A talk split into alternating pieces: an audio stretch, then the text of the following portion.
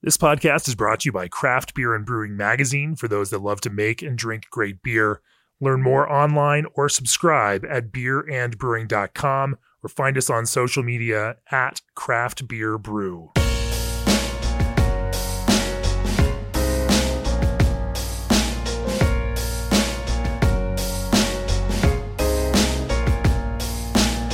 Welcome to the Craft Beer and Brewing Podcast. I'm your host, co-founder and editorial director of Craft Beer and Brewing Magazine, Jamie Bogner. This is episode 221 of the podcast, and I am coming from you from Denver, Colorado, not too far from home. Uh, joining me is Jan Jakowski from uh, our mutual friend right here in the River North district of Denver. Welcome to the podcast, Jan. Uh, thanks for having me, Jamie. I we were talking before we started the podcast. I don't know why we haven't done this one yet. I think it just has to do with me metering out some of our uh, our Colorado folks that are closer to home. Um, but our mutual friend has lit things up over the last number of years here in Denver. Uh, by my count, five GABF medals, World Beer Cup medal. I mean, he scored a 99 last year in uh, with Times Arrow double IPA in our craft beer and brewing magazine IPA issue, um, craft beer and brewing beer of the year last year. I mean, there's some you know some accolades that you guys have have stacked back on that, and you've done it across a whole bunch of styles, everything from hoppy beers to farmhouse ales, saison mixed culture beers. Um, you know, uh, and you're doing some creative stuff. Uh, one of my favorite beers you make is a smoked beer. Uh, we do those too. Yep. Yeah, yeah, yeah. So we're going to talk about all of these, uh, you know, approaches to brewing, from from mixed culture to hoppy beers, and some of the more experimental stuff that you've been getting into, and maybe even a little smoked beer too, because. Uh, hey, we don't talk about it that much, and uh, it'll be fun to do. Um, can't wait to uh, get through this conversation. But first, for nearly 30 years, G&D Chillers has set the mark for quality equipment you can rely on. G&D stands above the rest as the only chiller manufacturer that engineers your glycol piping for free. G&D also stands alone as the only chiller manufacturer with an in-house team of installers and engineers with 30 years of real-world field labor experience in breweries, wineries, and distilleries. Contact the Total Glycol System Design experts today at gdchillers.com. Also, this episode is brought to you by BSG and Rahr Malting Company, the home of fossil-free malt. Rahr's headquarters in Shakopee, Minnesota is powered by renewable electricity. Malt houses and kilns are fed by an electrostatic boiler fueled by agricultural byproducts, much of which is waste from the malting process.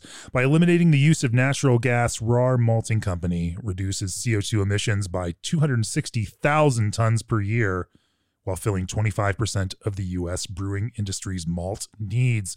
Put the power of Rahr malt in your beer at go.bsgcraft.com slash contact dash us. So, Jan, we normally start the podcast off talking about background. Um, yeah. Give us the background on you, your arc into brewing, and then, of course, how our mutual friend got its start and, uh, you know, grew to where it is today. Yeah, for sure. So, personally, you know, um, I was a home brewer for sure, homebrewer back in the day. Uh, and had been uh, working as like a project manager for a house painting company and had a couple months off every winter to try to get my foot in the door at any brewery that would let me. And then uh, there were very few breweries in Denver and the surrounding area that could actually hire anybody. So I just ended up uh, befriending Brandon, my now business partner, and he gave me a shot at the front of house. And then I started working for free in the back. And, you know, many years later, I'm head brewer and partner here at our mutual friend. That's uh, it was just like that. Yeah, yeah, just like yeah, that. Yeah, totally, just so like that. Real pro, short and simple. This is your first pro brewing gig. Yeah, and first and only. Making the most of it. sure, sure. Yeah, what got you interested in beer? Uh, you know, in the first place. Oh, that's a great question. Um, I had moved out from upstate New York to uh, Colorado to Breckenridge, and I turned 21 in Breckenridge, and just uh, being exposed to you know just craft beer at the liquor stores up in Summit County, you know, just trying new different things. Um, just was always uh, enjoying beer, but then being able to just try the you know vast swath of you know different sure, styles sure. and everything that craft beer has to offer just like captivated me pretty instantly yeah and so homebrewed through my 20s and then uh, started working here when i was about 27 yeah yeah and here it is how yeah. as, as you all got omf off the ground um, every brewery starts with an idea and then becomes the thing that it's going to become. Yeah, and totally. sometimes those things don't align in Yeah, the way yeah. that uh, the the vision you know seem to. Uh, how what's that journey been like for our mutual friend? Yeah, so the original founders of the brewery, you know, they had a lot of um, cool ideas that just were just kind of maybe too hard to, you know, implement at the small size they were. The brewery started on a one barrel, then went to Yeah. a three, and then to a seven barrel Frankenbrew style with a dairy mash tun, and now we're on a ten barrel fully plumbed ABS system, which is a beautiful thing. But uh, just realizing, you know, like what is actually possible. Uh, on a one and a three barrel, like you can have all these grand ideas of like, okay, maybe we'll malt some of our own stuff, or we did roast some of our own grains for a super long time. But at this point, we're too large to even roast our own grains. We'd just be smoking out the brew Right. house all day, every day, just to make, you know, a hundred pounds of dark malt or something like that. So those kind of fun ideas that are super creative and, uh, really interesting and fun to try just as you scale just even slightly you know we're still a small brewery some of those things you have to adjust and maybe leave behind as you grow Sure, sure. I do. You know, even now the brewery has still grown organically. Oh, And I still completely. remember walking through Yeah. the brew house years ago. This is actually the second podcast that we've recorded here at, at our mutual friend. The first one was uh, Dave from Fort George that we recorded back there. shout out to dave Yeah, shout out. Um, you, you know, but I, I mean, I still remember, you know, separate glycol, small, you know, glycol chillers powering each one of the, you know, the fermenters in the Oh, there. totally. It's been very much a invest what you can when you can. yeah you know, completely yeah we're this. very uh, cautious with growth and stuff we don't take on a whole lot of debt as a brewery um, and we were just adding you know tanks and what we could when we could just to make more beer um, yeah uh, let's see here in uh, shoot i'm thinking back it was 2020 yeah we got the uh, new brew house online right before the pandemic so we're timing, like great feeling timing. great about everything and we're like all right we've got all this you know finally correct equipment and yeah the pandemic hits Oof, oof. yeah luckily the brew house and everything was paid for so we, we, we were able to make it through Well, you won your first GABF medal in 2015, and then Yeah. another one in 17, and then another one in 2022, including a gold, you know, in 2021. You won a you know 2018 World Beer Cup for uh, Saison Tristero. I mean, there, you know, so even with this small cobbled together, you know, kind of setup, working on you know some equipment that may seem less than ideal, you've been able to make beer that have uh, you know that have stood out among you know in competitive brewing landscape. yeah we definitely you know that was a badge of honor for us for when bigger breweries would come into the brew house and be like you guys do this on on what you have here. It's like yeah totally. It's it's it's possible for sure. You just gotta you know work with what you got make Yeah. the best of it which we, we've done for a long time and we continue to do yeah. So it sounds like things started off with uh, this idea of being creative and small, and that seems to be something that you all have just leaned into, you know, pretty yeah hard. yeah definitely. You know we like to brew you know whatever we're into. You know we really just like to brew beer we drink uh and just try to be you know true to ourselves in in the beer and how we present ourselves. We don't really know how to do to do anything else you know. This isn't you know like some huge marketing ploy by us you Sure, know this is just kind of us putting ourselves out there And yet here you are in River North, a you know kind of hip, young, uh, hospitality focused district of Denver, surrounded by a lot of breweries. You know, Bierstadt Lagerhaus is just down this down the street.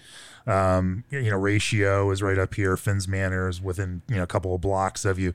You've got all sort. Uh, Odell's got your their brew house right next to to Finn's. You know, I mean, it's there's a yeah lot colorado of sake company one of the few sake Yeah. producers in the country there's yeah. a lot of beverage producers and a lot of craft beverage producers and, and you know craft beverage retailers here in this River Mm-hmm. North district. So you know competitive spot to be in. And Yeah, you've got a you know you know a beautifully muraled outdoor space. It feels you know fun and urban and hip. Uh, and I can't. I'm, I'm trying to put myself in the the mindset of your average twenty something. You know who's popping into RiNo to meet a friend for a beer, and then they, you know, they see your menu with mixed culture saisons and uh, smoked blonde ale. we're, we're tossing them to the deep end real fast Yeah. that's the idea yeah But how, I mean, how do how do you sell that beer? In this kind of market. I mean, I, you know, we don't normally talk about that piece of it, Yeah. but I mean, there is that question of making what you love to make and making those things that inspire you, but figuring out how to connect those things to people that actually buy the beer is also super important if you want to, you know, stay in business and all. Yeah, absolutely. So, you know, we I think we do a good job of, you know, incorporating as much local ingredients. I feel like that's a huge Yeah. component. So if like somebody who's not used to a new style or something, at least that's kind of a jumping up. part. Oh, they're they're hyper local and using almost exclusively all Colorado malt, using a lot of Colorado hops as well. And then we do a really good job educating our front of house staff on styles and getting them interested in the beer that we're interested in as well. Um, and so, you know, they might not be a smoke beer lover. Our front of house staff might not be a smoke beer lover when they come in here, but they sure do appreciate what we're doing and are able to kind of convey that to customers who are curious as well. And it's not like, you know, the, the flavors in smoked beer are alien to people. You're right next to Owlbear Barbecue. Yeah, and that's a- yeah, yeah. a common reason why people might come grab Yep. some barbecue, drink some drink some beer here. Yep. You know, and and so yeah, a little smoked beer. They go. I mean, it doesn't feel weird, but at the same time, you know, trying to sell people on smoked beer and this kind of vacuum kind of thing always, you know, feels like a, an odd Yeah. proposition. yeah. it is. It can be at some sometimes, but um, you know, they're not they're not on tap everywhere. So I feel like people who are curious and try new beers or haven't had smoked beers before, we're a place that they can come and you know, hopefully try some decent examples of them. Sure, sure. Uh, let's talk a little bit about how you make some of these and, and have designed some of these, uh, you know, specific beers. But before we do that, looking for innovation in your next beverage breakthrough, think outside the puree box and let your brand stand out with Old Orchard's craft concentrate blends. Even smoothie seltzers can benefit from the extra boost of flavor and color. Old Orchard is based in the greater Grand Rapids, Michigan area, also known as Beer City, USA, and supplies craft beverage categories ranging from beer, wine, and cider to seltzer, spirits, and kombucha. To join the core of Old Orchard's brewing community, learn more at oldorchard.com slash brewer. Also, Brew Monitor from Precision Fermentation is the first real-time comprehensive fermentation monitoring solution. It works with your existing fermentation tanks to track dissolved oxygen, pH, gravity, pressure, temperature, and conductivity in real time from any smartphone, tablet, or PC. Brew Monitor provides detailed insight into your fermentations that helps improve beer consistency, reduce tank time, and increase overall efficiency, saving your brewery time and money. Get started for 30 days risk-free. Visit precisionfermentation.com slash brewing. So Jan, let's talk about some of the weirder beers first. Um, You know, we um, I always try to pace it so we can talk about hoppy beers at the end. Sure. Just to keep people with us. You know, it's it's just, you know, it's that that typical uh, you know, entertainment strategy where if we uh, if we if we deliver the things that everyone wants to hear first, then you know, we at least want to make them fast forward through this to get to the, the hoppy stuff at the end.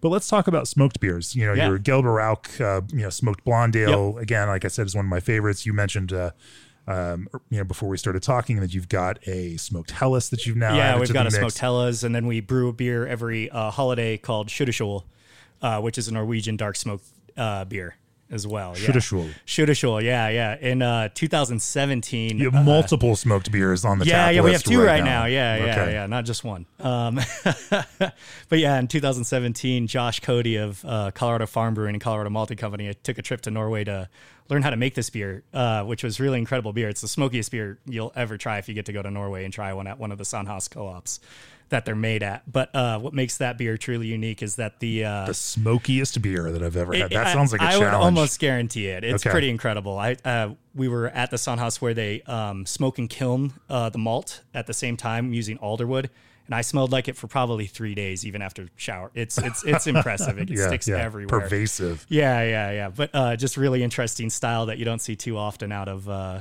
uh, northern Norway. Yeah, and that was a really great experience uh, just to kind of go through the whole process of starting with the basic malt. This this beer is a single malt beer. It gives all all of its character and flavor is just from one malt.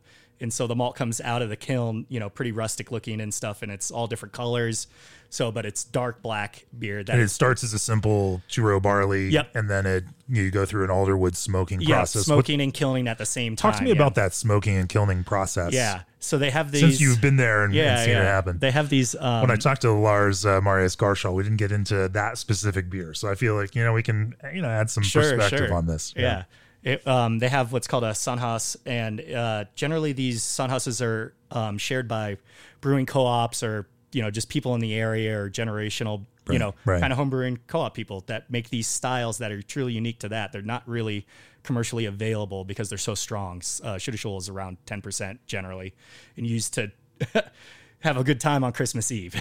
They'll Sure, usually drink sure. it all. But yeah, so the uh, Sunhouse has um, what's basically is a firebox built into it, and it, it's pretty long, probably about 15 feet by 10 feet.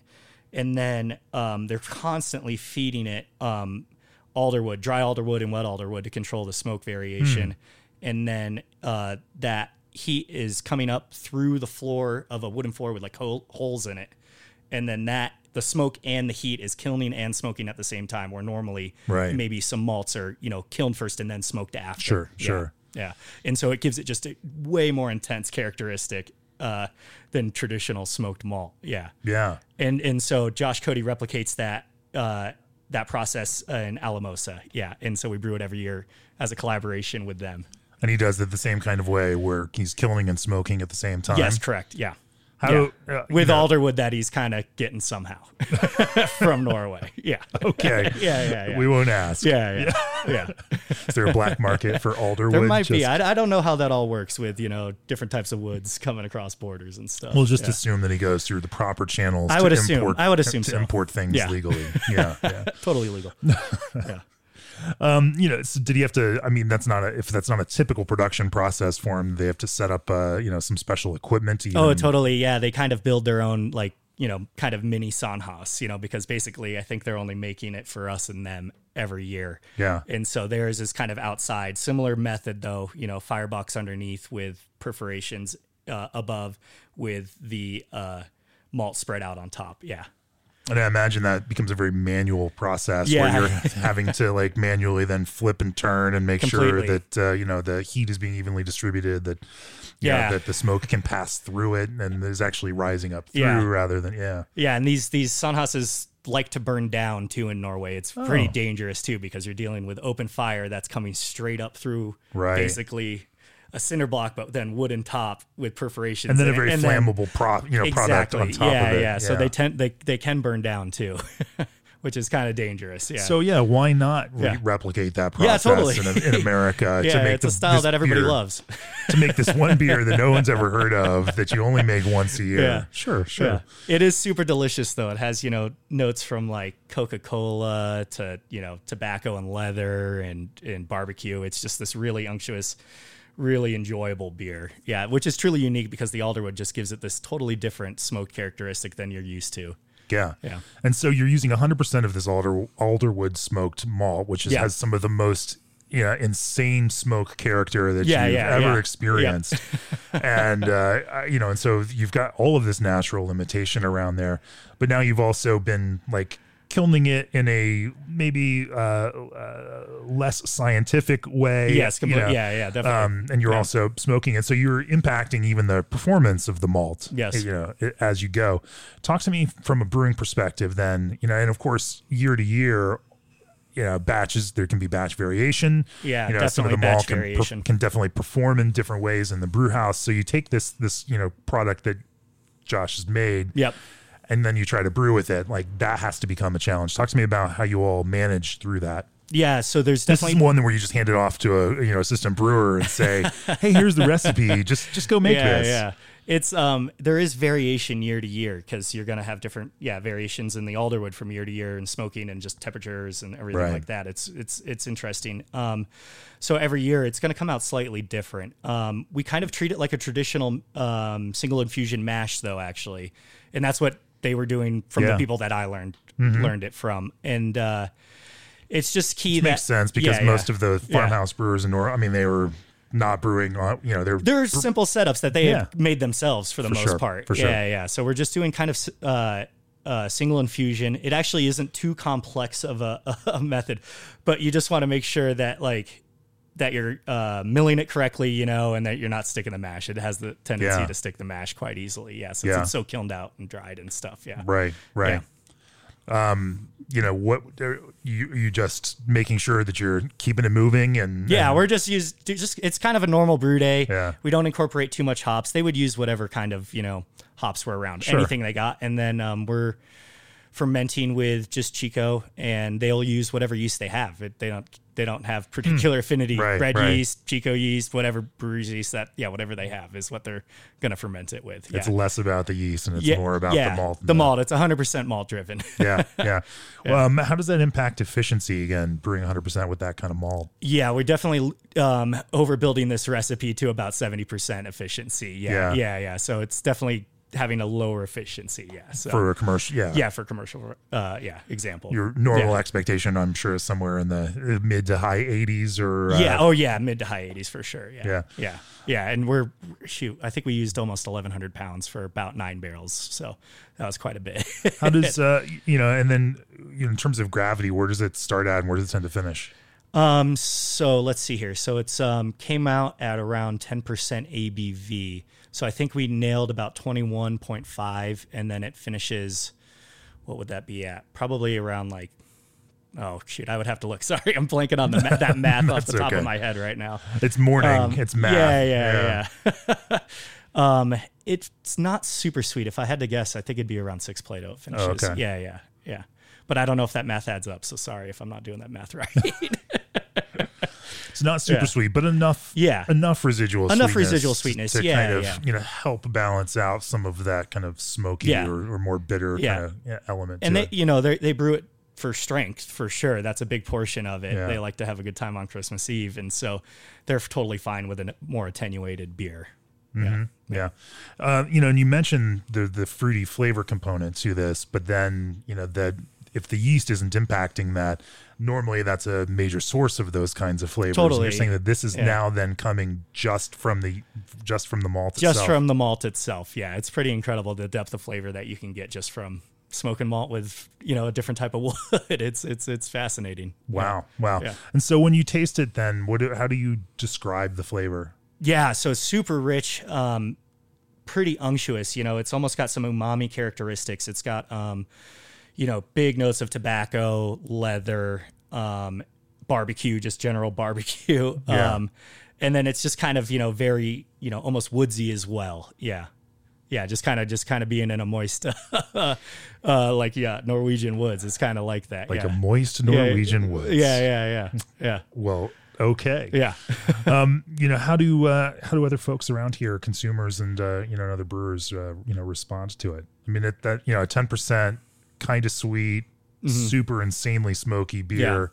Um, I mean, it can't be lighting up the charts for you. Yeah, bre- brewers tend to love it for sure. We have a f- And select yet, few brewers that are I coming did, around. I did get a press Yeah. release from you about Yeah. it, so you're you're you're pushing it out there. We are pushing it. We think we might be the first to have canned it ever um, as a commercial variety, but we don't know for sure. Um, but I think it's a fun, you know, it takes a lot of education on our front of house staff. But once people kind of, you know, are curious about, you know, such an extreme kind of beer, they kind of like have a bond with it. They're like, oh, shoot, I've tried this crazy Norwegian smoked beer. And they kind of like, you know, have some pride behind it and look, kind of start enjoying it even more. Yeah. They're like, this is kind of my thing. The people that it resonates with. Yeah. Sure. It's definitely not going to, you know, connect with everybody out there. But if they're brave enough to try it and are open, you know, to smoke beer flavors, usually it connects. Yeah.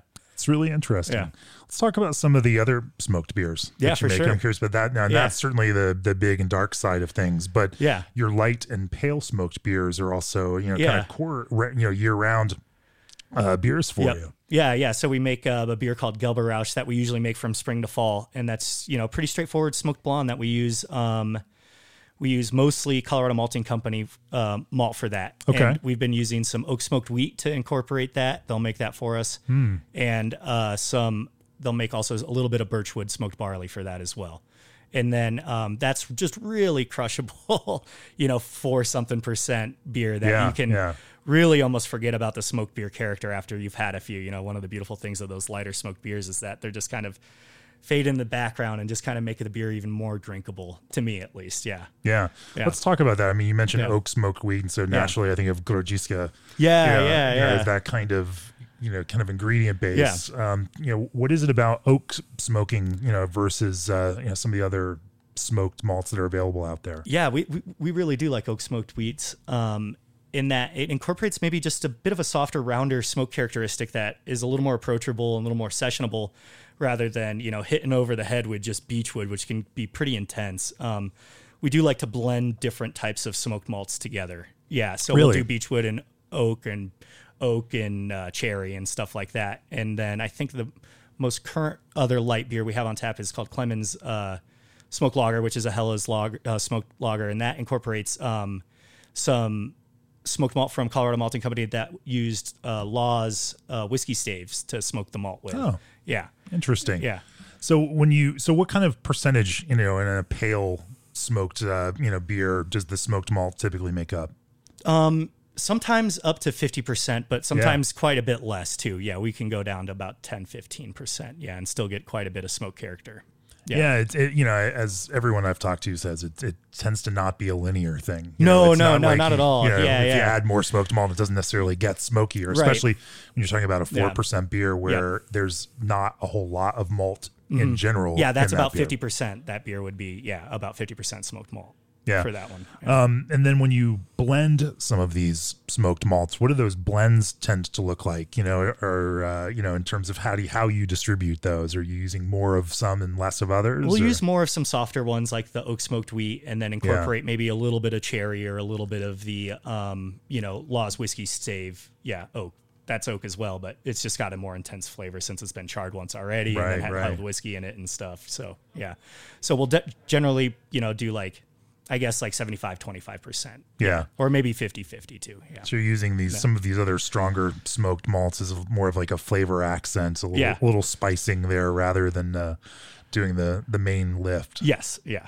Yeah, and I have my own personal preferences too. I kind of lean towards the softer sides of them, except for Stjørdalsøl is 100% smoked malt Right, and right. intense. But when we're going for like, you know, the lighter stuff, we're just kind of trying to be delicate with it, make sure that smoke character is there, but really just providing drinkability. It, I find that, you know, like having a uh, light smoked beer just makes you reach back for it more and more. It makes it more drinkable to me, at least. Yeah, yeah.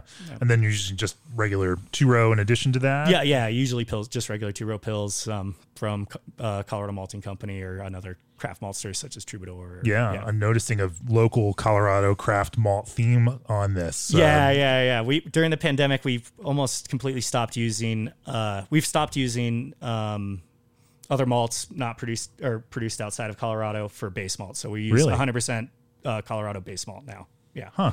Yeah, and we'll try to use as much specialty malt by these craft maltsters as well, but then we'll sprinkle in a little bit of other specialty malt from other uh, maltsters. just just because just because Yeah. it's uh, not as available or you yeah, to yeah, and it's a characteristic that somebody's not making yet, and we're like, okay, we'd like to incorporate that. It's just Yeah. something that's been proven and we're comfortable with, yeah, using. But yeah, yeah, we thought that was really important during the pandemic to just try to kind of keep things even more local as possible. Yeah, it seems you know like a and that's an interesting one from a principle standpoint Mm-hmm. because it makes sense to to work locally this year especially with the supply chain or last year with the supply chain interruptions with you know major issues happening with you know imports and you know the whole world going crazy around this thing it actually seems like an interesting strategic move now to uh to guarantee Yeah. you know a consistent supply chain by by working locally around that. yeah, totally. We it was just a added benefit for us actually after that decision. It wasn't based in that at all, but it makes sense. Yeah, that it did. You know, weren't waiting around for malt to come over from Europe at all. We were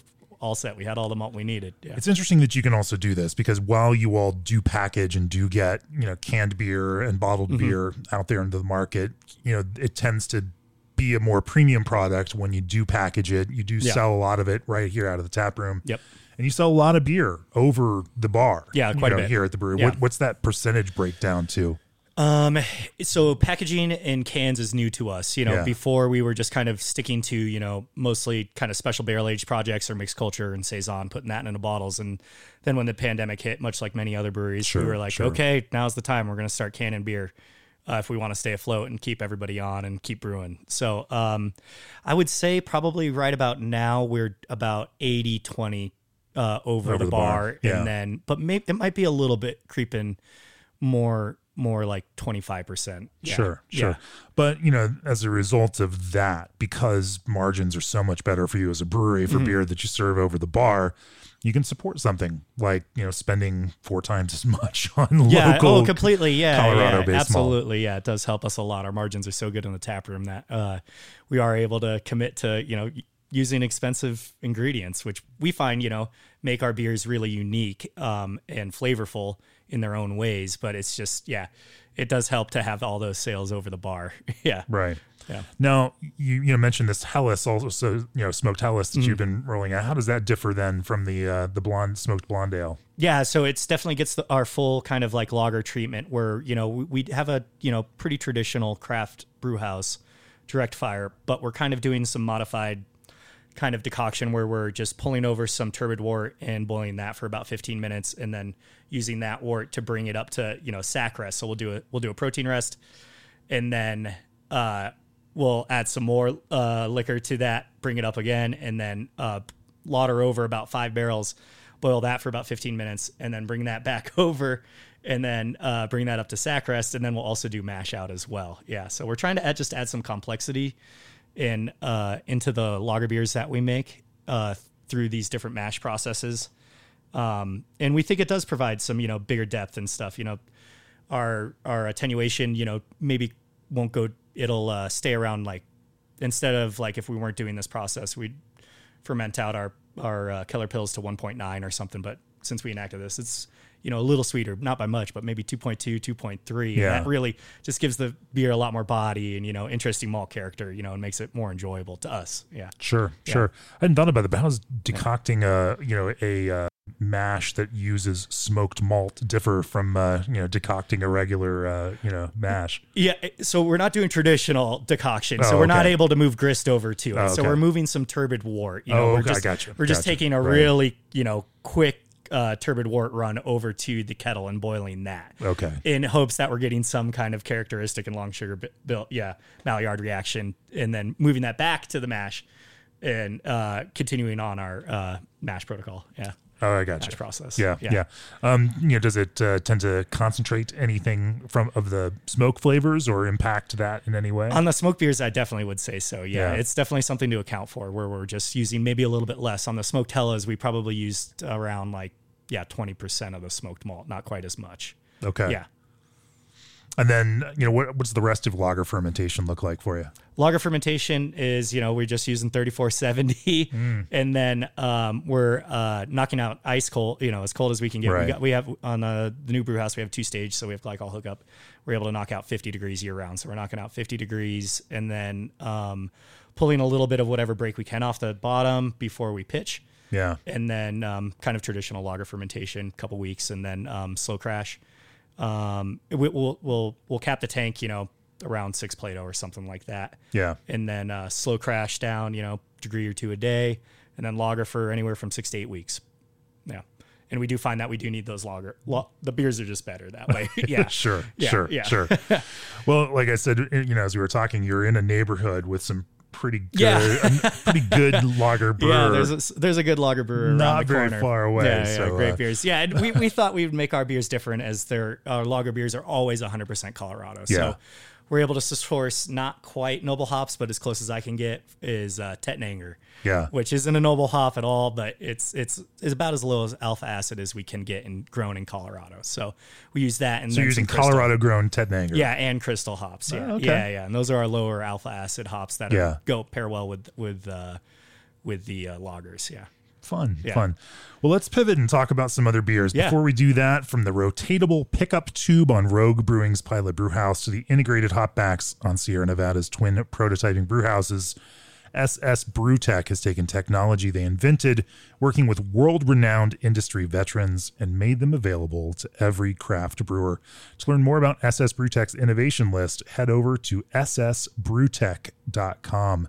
Also, are you involved in your local homebrew club? Want to receive even more benefits? Then you should sign up for Five Star Chemicals Homebrew Club program.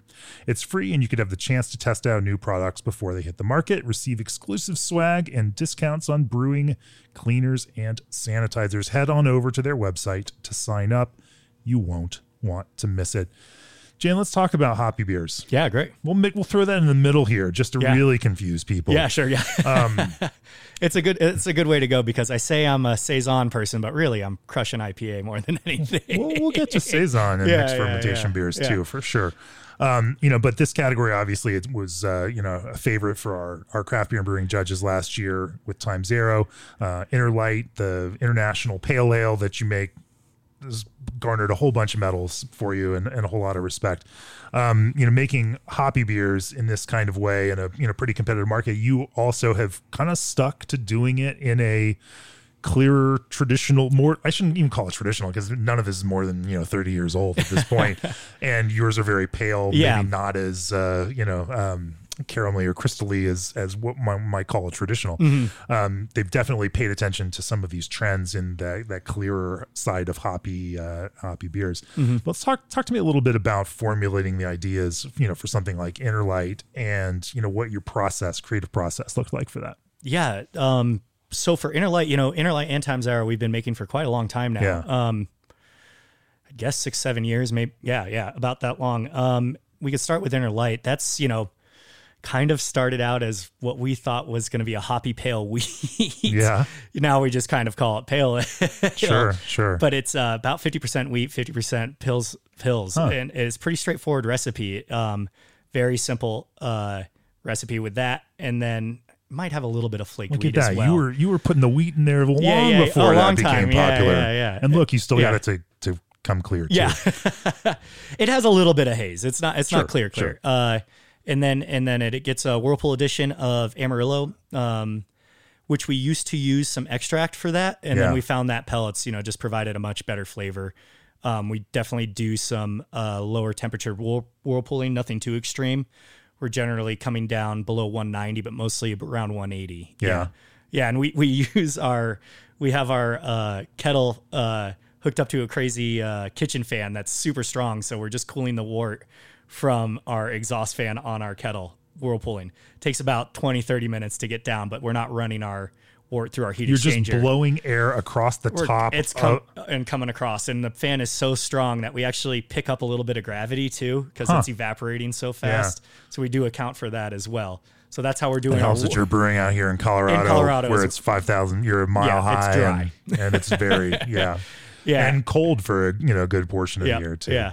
So that that process happens a lot faster in the winter, obviously, but it doesn't take too long for us to get that going. We're just trying to keep out, you know, whatever we can out of our heat exchanger, so I don't have to rip it apart Right. sooner than later. Sure. sure. Um, if we And all these yeah. brewers at the southern part of the country where their groundwater is warm and they, you know, like, you know, have all these other Yeah. issues, air air temperatures, or like very few people could actually get away with doing it the way that you do it. It's kind of yeah, cool. yeah, it, it- it's just it's happenstance that our yeah the the fan from our old system, which was a kitchen hood, that was what was over our old kettle.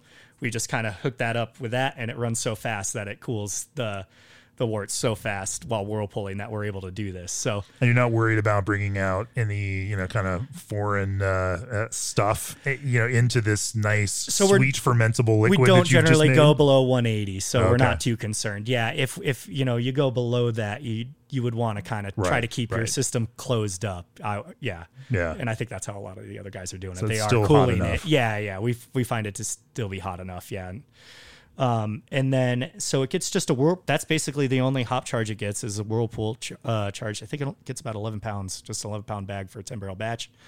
And then knockout, ferment with Chico, and then dry hopped with solely mosaic. Um, the water treatments are pretty straightforward. It doesn't lean one way or another. Get some calcium chloride and gypsum. I forget which what parts per million we're landing on with everything, but uh, kind of middle of the road that way. And then it gets a bit. It gets a dry hop around six Plato. Almost everything we do gets a dry hop Yeah. around six Plato. Yeah.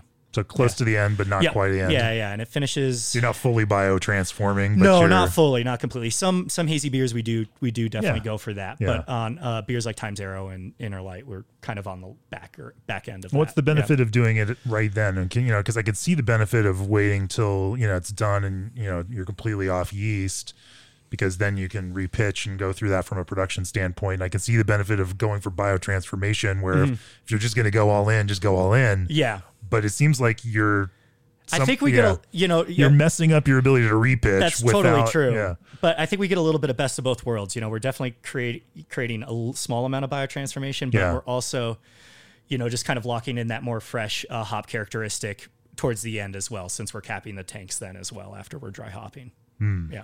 So that's just kind of the method we landed on after six years. We're like, we've tried a bunch of different things, you know, over the years, and we're like, okay, this is kind of what's producing what we like, and yeah, Sure. I mean, I can't tell you you're wrong. You've Yeah. got plenty of medals that prove otherwise. Yeah. So yeah, Yeah. no, no. Um, but it's it's interesting. Yeah. yeah, But- we're big proponents of just doing what's working for us in our brew house. You know, like, you know, we will try anything. You know, we love trying, you know, science based, you know, techniques for sure all Sure. the time as much as we can. But if something doesn't land and it isn't working for you, why continue to do that? You know, you got to do what works for you and your brew house. you're small enough to Yeah. keep keep trying new things. Yep. Like Yeah, keep exactly. experimenting with new ways, changing things Yep. up. You know, from a process standpoint, now you have other folks working with you in the brew house. Mm-hmm. You know, how, how do you convey these kinds of things? Like, It's a what's really the big- learning process look It's like? a collaborative effort between uh, Jacob, our lead brewer, and Kaylee, now our assistant brewer, who we brought on last year. Yeah. And, uh, you know, I'll come with an idea or Jacob come with an idea, and we'll just kind of be like, okay, so this sounds like a really interesting technique. Can we incorporate this into a beer? Sometimes yes, sometimes no. We Right. just have conversations about this. We're like, will this technique lead to a better beer or not? That's and then we go from there. Yeah, that's kind of just the starting point for all. so you, yeah. you guys meet on a weekly basis, or you know, in the brew house every day, It's all just- day. it's yeah, just yeah, more informal kinda yeah, talking about things. Yep, yeah, Yeah. but always constantly talking about it. Yeah, you know when you when it comes time to brew something you know brew a, a beer that you had brewed before you know yeah you so you just before you start brewing you chat about that and you know kind of make some creative decisions yeah. If there's technical if there's decisions something, you know, like we're like, okay, this would be the batch that we'd want to try to execute a new technique on or something like that. yeah More often than not, for beers like Time Zero and uh, and Inner Light, that these are extremely small changes Right, over right. many, many, many years.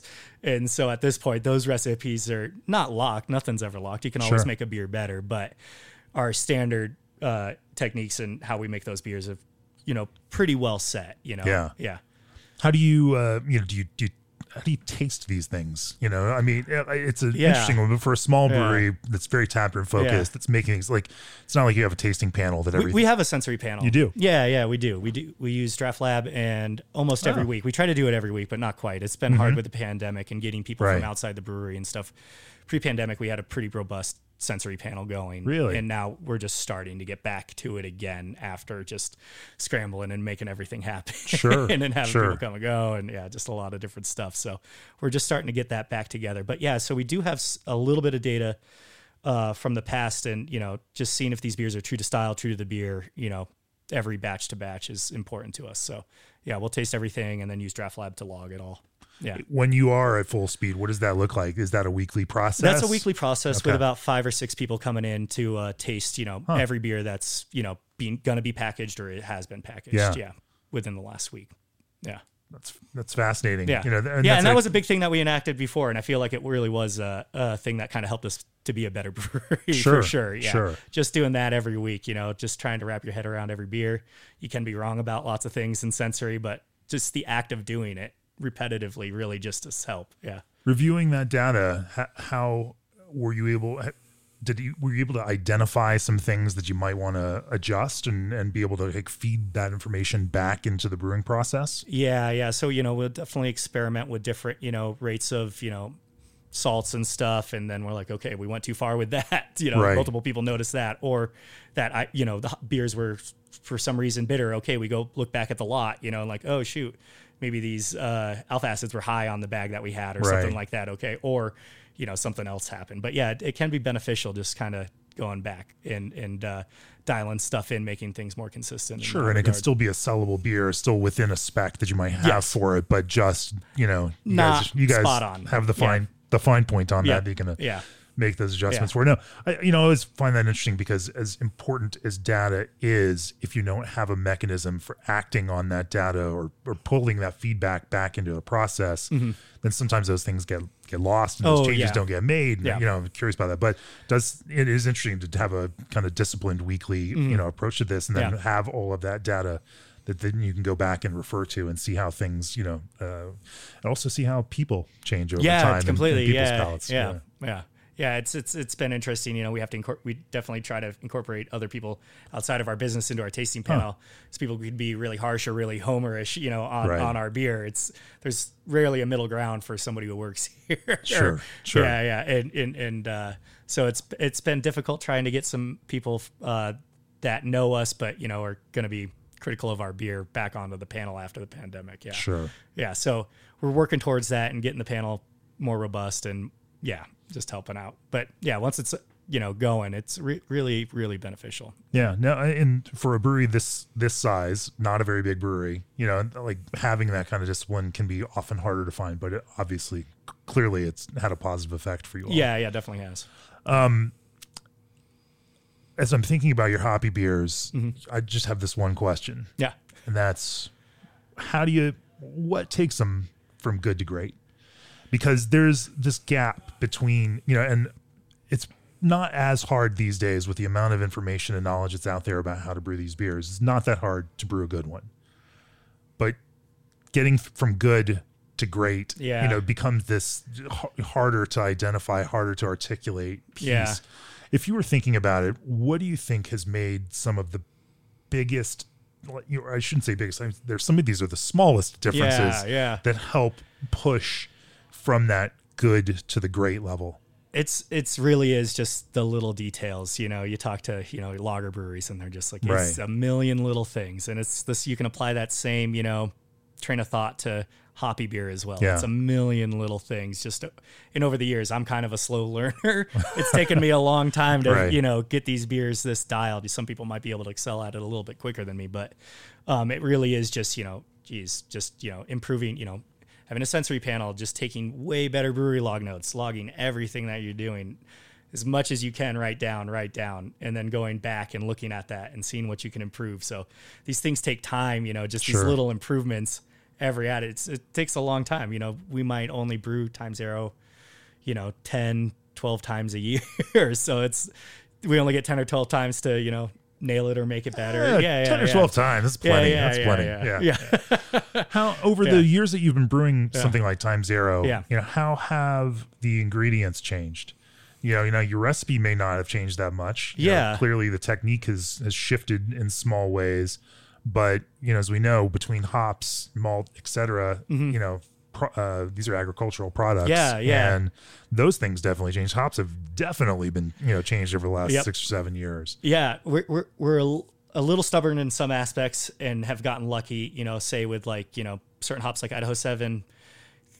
To me, has become just an incredible hop over the years. Maybe at the beginning of it, you know, Yeah. like people weren't that into it, a little more dank. Could have, you know, kicked off some onion or garlic. Even at this point, it's just really awesome. You know, complementary hop that's dank, citrusy. You know, and piney all at the same time. It's kind of hitting all those notes that we want in a traditional West Coast IPA um, as far as like malt goes, we probably were brewing we were brewing it with maybe some Weyermann malt, but then we have been brewing it with craft malt for at least two three years now. Yeah, and that's just been um, craft malt has just you know gotten to this level where it's just you know as good if not better you know for what you want as you know mass produced malt. So we just find that incorporates just you know richness and body and flavor that West Coast you know definitely needs. You know, Right. It definitely doesn't have any crystal malt in it or anything Sure, sure. but it's it's just you know it gives you that that malt back, backbone that a West Coast still needs to have Sure. sure. Yeah, and that's a Chico, you know, fermentation. Chico fermentation Yeah. very clean. Um, generally probably a little colder. I think we ferment at sixty four. Oh. yeah, What do you? Why? Do you, why? Does that give you? just to kind of give it a little more clean flavor. Yeah, Hmm. yeah, yeah. Nothing too warm. We're we're fine with taking longer fermentations. We do a lot of Chico fermentation kind of colder Yeah? as well. Yeah, yeah, yeah. Throughout throughout. Yeah, we don't fer- ferment anything too warm. I mean, it's not unless like it Chico produces a lot of esters in the first No, place. that's true. how do yeah, we just don't find it, find an issue with it taking too long, or you know, like passing diacetyl or anything like that. Yeah. that. How much yeah. longer would it typically take? You know, cold or I shouldn't say cold. Sixty-four versus you know your typical. Yeah, 68 68, or or, something. You know, maybe just a day or two longer. No, Oh. that's fine by us. Yeah, we're a small brewery, so it's okay. we're not Yeah. we're, we're not in a rush to put anything out. Yeah. And there really is a sensory impact. You think between uh, You, you know what? I, I to be honest, I probably couldn't say it's this is just intuition. You know, uh, from Sure, brewing. Yeah, sure. yeah, yeah. So just the way you do it? yeah, yeah. Um, As you shifted from uh, you know into craft malt three or three years ago or so, Yeah. Um, you know how long? What was that dialing in process? You know for your uh, your hoppy beers. I mean, I imagine there's some batches there where you were Yeah. learning on the job. Yeah, so you know, we found that you know we were not using as much pale malt over the time. So most of our beers are just based in pilsner malt, and that gives it just a little bit of a lighter body and character and stuff. And then if we need to punch it up, we can punch it up with some wheat or some flake material or oats or something like that. Yeah, Um, but we like to start with the Pils for mostly. Some beers, you know, we'll do half Pils, half pale. But um, to me, craft malt, tr- the pale malt can be quite overpowering. It's more, you know, it's more like a Maris Otter or something for the most part. Pretty strong character, uh, pretty strong tasting malt character. Yeah. and so but the Pils malt from the craft maltsters is de- Yeah. definitely hits that. Yeah, lower- hits that lower- nice, nice spot. Yeah, where we're able to work with it and provide like you know real nice foundation for these hoppy beers. Yeah.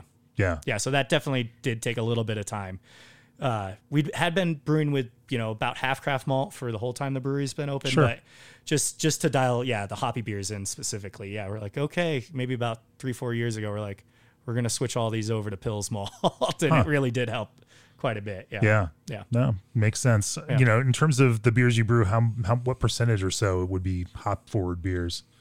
Oh probably about half yeah Right, yeah, yeah. we, we, we, make a lot of hoppy beer yeah yeah For all the uh, shoulda out yeah there. Yeah, no uh, it's at least half yeah yeah, yeah. well, you know, that gives you the you, you you have those beers that you sell and make Yeah. a lot of that uh, give you some room to experiment on Yeah. on some of those other things.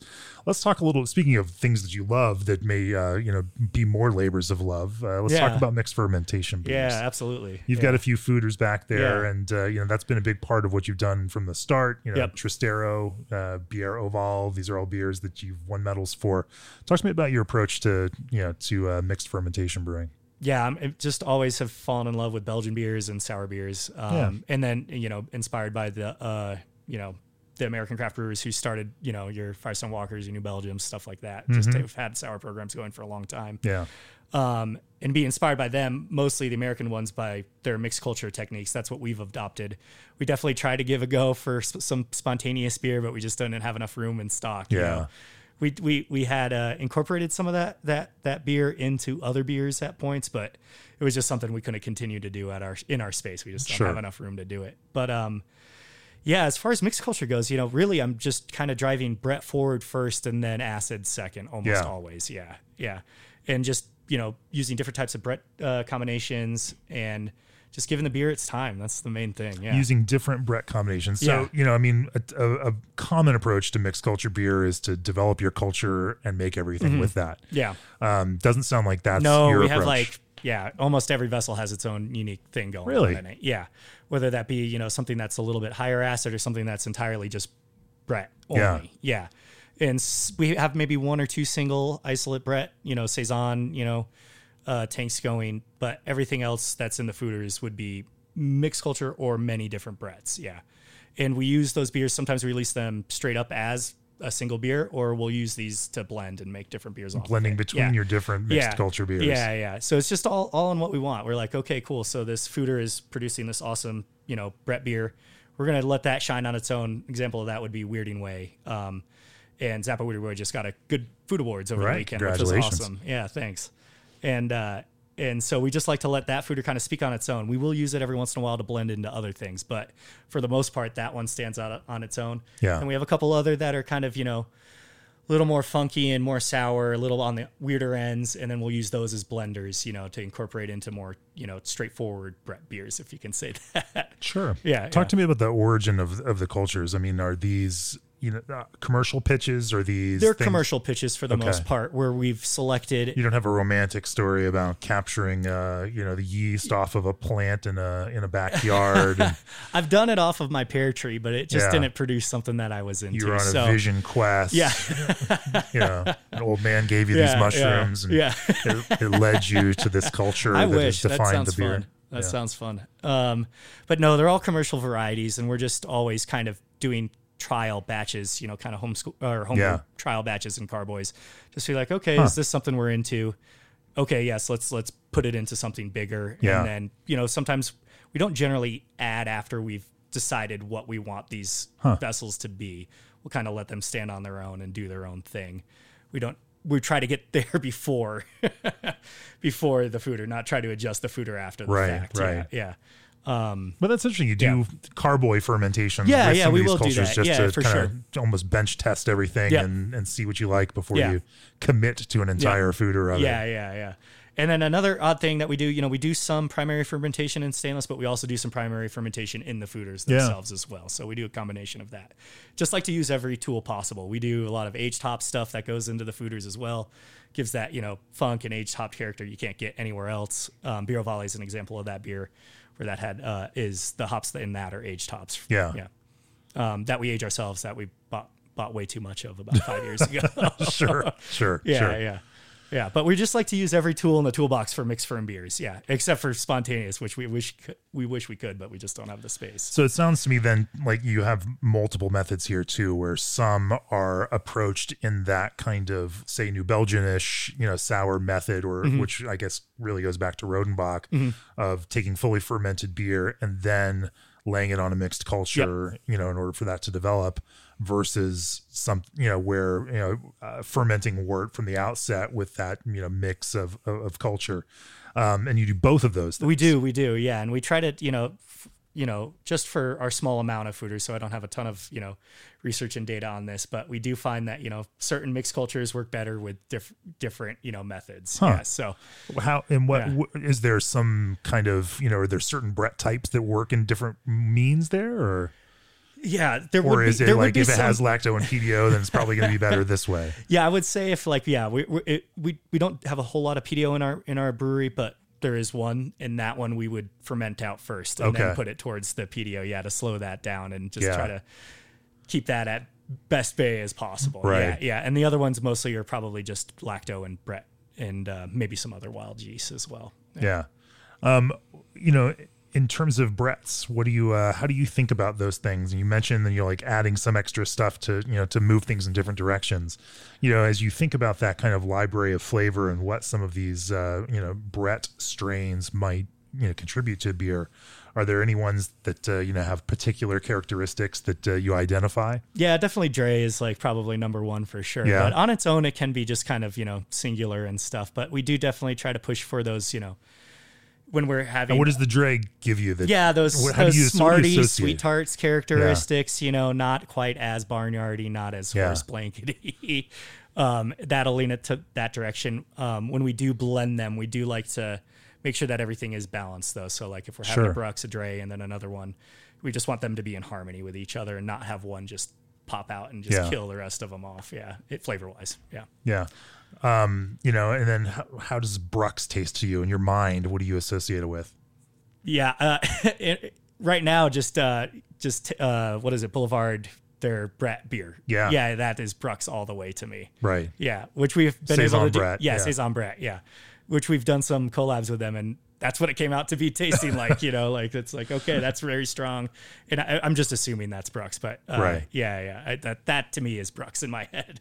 Yeah. As you're going through Yeah, this, it's dry, ripping, Right. strong, powerful Brett. Yeah, which is enjoyable for sure. Uh, but we like to, you know, incorporate everything that we can. Yeah.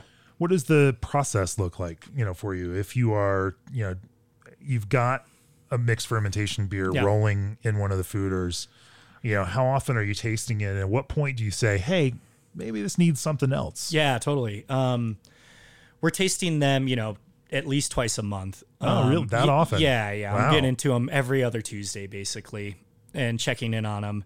If you don't do that, they can go. You Right. Know? You want to get if, to if these before. aren't two year sour beers, Yeah. if these are, you know, Well, four yeah, to six yeah. month mixed fermentation beers, then that makes more sense. We have some year long projects that are going for sure, um, but still like to get into them and taste them. Um, we have you know sample valves on all our foeders, so it's much easier to do that. And so Sure. I want to be pulling nails off of everything too. right, right. Yeah, um, and these are larger vessels, less oxygen incorporation and stuff like that. Um, but uh, no, I'm sorry, I got I got sidetracked. So every two weeks you're Yeah, every two weeks, about every two weeks, yeah. And um, we're just making sure they're on track and fermenting out correctly, and you know, passing you know, THP, you know, making sure there's none of that there Right. before we move stuff on and decide what we want to do if we're going to blend or release on their own, yeah, or fruit or yeah, a lot of options, which is a lot of fun with mixed culture beer. Right, right. But I'm just picturing you like tasting this and thinking this this needs more Brett Drie. Oh yeah, yeah. So we would probably end up if if that was like if it was missing a component that we we would hopefully have some beer on hand that we could blend that in with. Yeah, and we're like, okay, that'll take care of that. We don't have to mess with this foeder. So rather than just Yeah. pitching something, you're thinking Yeah. about how we we blend out Yeah. with something else that we have. Definitely, yeah. And then uh, the as far as foeder health goes and stuff like that, we're generally you know solarian for the most part, but you know we'll we'll definitely reset the foeders with a rinse and citric acid and potassium bisulfate rinse and start with a new pitch. We'll either Each Okay. time. Not each time. No, we'll Okay. we'll go. It's it depends on the beer for sure, but Yeah. two to three times usually, which can be you know a couple years. Yeah. Um, and uh, and then we'll either keep going. Okay, we're happy with this. We'll try. We'll try that again. Might not even have the same outcome again because the foeders Right. changed and everything, and we've cleaned it, and just things have changed. Um, or we'll just start. We'll just from our research try another combination of uh, cultures and Brett. Yeah. Well, that answers my question about uh, the culture drifting over yeah. time. Yeah, the culture will drift. Yeah, for Yeah. sure. Yeah, we've lost we've lost some. We we feel like we've got some back too, but it's some go, and you're just not able to keep, keep them. If you don't have one single you know mixed culture going, it's Right. hard to manage them all at the same time. Yeah, they can they can they can lose their way. Yeah. Know, it's such an interesting one. I remember talking to Lauren Limbach, uh, you know, of New Belgium about that, and like they were paranoid of cleaning those foeders Mm-hmm. Because you know this is the they've been going on and going on. Yeah, yeah. But when they got into it, and um, you know, just took the sludge out of there, you know that, that it was actually pretty gross. Yeah, and that, yeah. and that yeah, as they got it started again, it it was everything they liked and not the things that they didn't like. Yeah, that's you know? awesome. Yeah, yeah, yeah. We've we found that to be the case in. So a you couple overcome our, you yeah. overcome the fear, and Yes, then you're totally. like, okay, Yeah, it's something that's got to be done for sure. Yeah. yeah um you know and so you talked about aged hops Mm-hmm. using that and uh, certainly i think you know most of us who are involved in this kind of and, and enjoy this kind of beer understand those kind of flavor contributions Yeah. that a lot of that kind of funk element that we associate with belgian beer seems to have a strong correlation to you know Yeah. to aged hops in general or at least into what Brett can do with the compounds that those aged hops produce. Talk to me a little bit about uh, you know how you optimize for that. Yeah, so uh, we we we found you know like as a lot of other mixed culture breweries that you know the age hop component is a huge component of this Right, flavor right. that you enjoy, and so that's something we started using. We're just we're um, buying whole bale hops from Colorado Hop Farms, um, just trying to get usually Willamette or Crystal.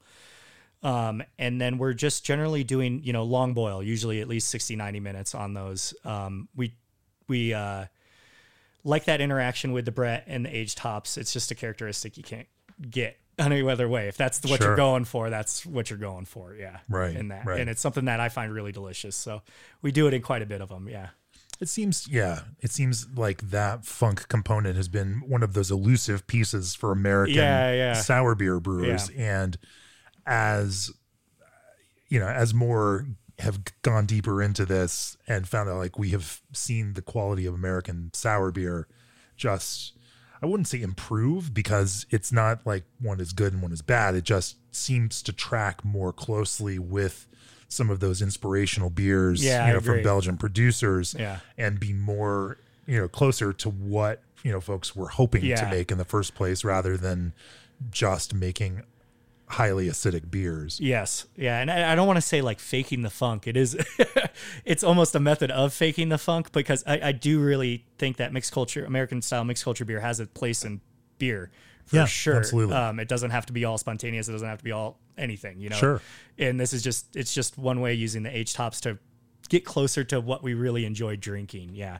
From European examples. Yeah. You know, there's no essential or, or singular method for making anything. yeah. you know? Totally. Yeah. Um, yeah. there yeah. are there are methods that are, uh, you know, and again, I don't think you can say better, but there are methods that are more um, genuine in terms of being true to ingredients Mm-hmm. and being true to you know to process, um, but being transparent about these things is the most important thing. You know, Yeah. Totally. uh, as long as you are talking about what it is and not trying to pass something off as something that it isn't um, you know everything from kettle soured beers can be beautiful, fun Absolutely. beers that are really Yeah. enjoyable for people to drink. Um, it doesn't; they are different beers than you know these Yeah. aged, you know, funky, you know, beers that are taking after. And I think that was the that was the problem early on is people Yeah. like, well, that's just not you know, that's not like this. Thing. Well, yeah. it doesn't need to try to be that Yeah, thing. It's yeah. its own thing. It's its know? own thing, and I like that about American craft beer in Right. general. It's just that we're able to kind of pull from whatever you know we want and just make our own things. It's, Sure, yeah, yeah, it's sure. a beautiful thing. We're not beholden to one tradition. Yeah, Right, right. You know, and that's it's funny and it's great because that's also been inspiring back you know, out into this world of brewers. Yeah, yeah, yeah. And in fact, a large number of listeners to this very podcast are you know scattered around the world. I hear from folks as far you know from China, from of course from Poland, and uh, you know various parts of Europe, South America, etc. Because they want to hear about how American brewers do what they do. Like it is inspirational, and American you know brewing, especially those early years of craft beer in the you know, 70s, 80s, 90s, you know, where I, I got into it in the 90s. Like it was very much brewing beer inspired by other places. Yeah. And now that conversation is moving in so many different directions. yeah, yeah. And I love it seeing now too, because we're, we, uh, you know, you see the inspiration of say South American brewers using different kinds of ingredients, amburana wood, etc. Yeah. That's impacting American brewers and picking this up. And so watching this dialogue happen uh, around the world and through all of these places is the most, it's just the coolest yeah, it's possible awesome. thing. Yeah, yeah. Heard from a brewer in China who's, who's you know, uh, uh, making hazy IPA Yeah. in uh, Eastern China. I'm like, you know, Yeah, I mean, it's crazy. It's amazing. But that is the beautiful world that we live love in. Yeah, that's great. So, um, you know, as as we uh, you know, kind of wind down here, Jan, we typically you know ask about uh, you know that kind of bigger picture vision. You know, Yeah. for you, obviously, you guys want to make beers that inspire you. You Yeah. want to make beers that make your customers happy right here at the tap room in RiNo. You know what uh, what does success look like for our mutual friend? What's the what's the big picture goal for you? Yeah, we're we're- we're we're slowly on our way to what we think. I think is my business partners and I want as success. You know, kind of you know, make creating a place that our employees you know feel uh, secure in and enjoy working at. You know, and they like the product that they're making and they like the per- people that they're working with. You know, I feel like that's maybe one of our main goals. Um, it take it's taken us a lot a long time to get to that space. You know, just kind of grinding it out and making beer and paying the bills and stuff. But we're able to kind of look forward a little bit and do that. We've just purchased our first ki- our Being own- a good yeah, company and good Yeah, to your own yeah, employees, exactly. you know, in addition to just what you Yeah, make, and which is being cool. important to us. Yeah, yeah. Um, we purchased our own canning line actually, which is coming uh, end of April. We hope. What'd you get? We got a PS Angeles uh, six head counter pressure filler. Sure. Yeah, yeah. And then we've got you know Crooked like, Stave's using one. yeah, is using got one. Yeah, yeah. They're they're all the rage. Pint House has one, I guess. Oh, yeah, okay. yeah, yeah. I was just uh, That guy. talking with them. Yeah, yeah. Just kidding, Um, Joe. and uh and yeah so and then we're you know finally able to purchase our Right. own Anton Paar suite for packaging and stuff like that as nice. well so just improving on quality and stuff as We're gonna have to make more beer then. yeah yeah so we're hopefully you know we're gonna um, produce some more beer here in this location for the time being and then you know if the demand you know comes you know maybe we do something a little bit larger Sure. but not that hasn't been planned at all yet Right, yeah right. yeah we're still you know a little brewery just doing what we can yeah trying to make great beer and then keep the people that work with us happy yeah Well, whatever you're doing, it's working pretty well. awesome Yeah. thanks jamie Yeah. G&D Chillers has set the mark for quality equipment you can rely on. Put the fossil-free power of Rahr malt into your beer. Think outside the puree box with Old Orchard's craft concentrate blends. Get detailed insight into your fermentations with Brew Monitor risk-free. Put Ss Brewtech Advances to work in your brew house and sign your homebrew club up today for the five star chemicals homebrew club program. If you enjoy this podcast, uh, we would love your support. Just go to beerandbrewing.com, click on the subscribe button. Of course, many of the guests we talked to today uh, or here on the podcast share additional insights and more in the pages of the magazine. In fact, I think we did a, uh case study on our mutual friend in our brewing industry guide uh, a couple years ago. Yeah, it was awesome. And if you are a subscriber to our Industry All Access, you can go access the entire back library of content all digitally for included in that subscription price. So, of course, if you want to learn more about our mutual friend, go get that Industry All Access subscription and check it out.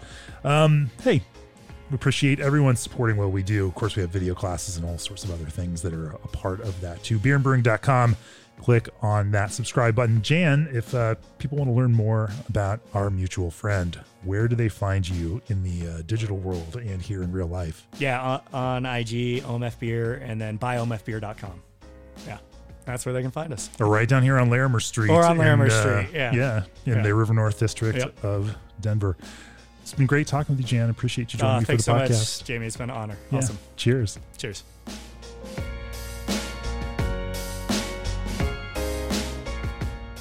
This podcast is brought to you by Craft Beer and Brewing Magazine for those that love to make and drink great beer.